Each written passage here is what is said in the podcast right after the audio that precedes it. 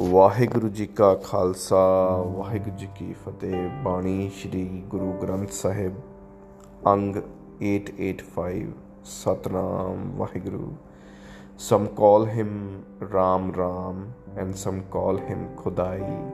Some serves him as Gusain others as Allah he is the causes of causes the generous lord he showers His mercy and grace upon us.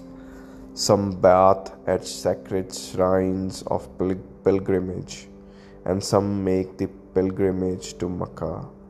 Some perform devotional worship services, and some bow their heads in prayers. Some read the Vedas, and some the Quran. Some wear blue robes, and some white some call themselves Muslims and some call themselves Hindu. Some yearn for paradise and other long for heaven. Says Nanak, one who realizes the hukam of God's will knows the secret of his Lord and Master.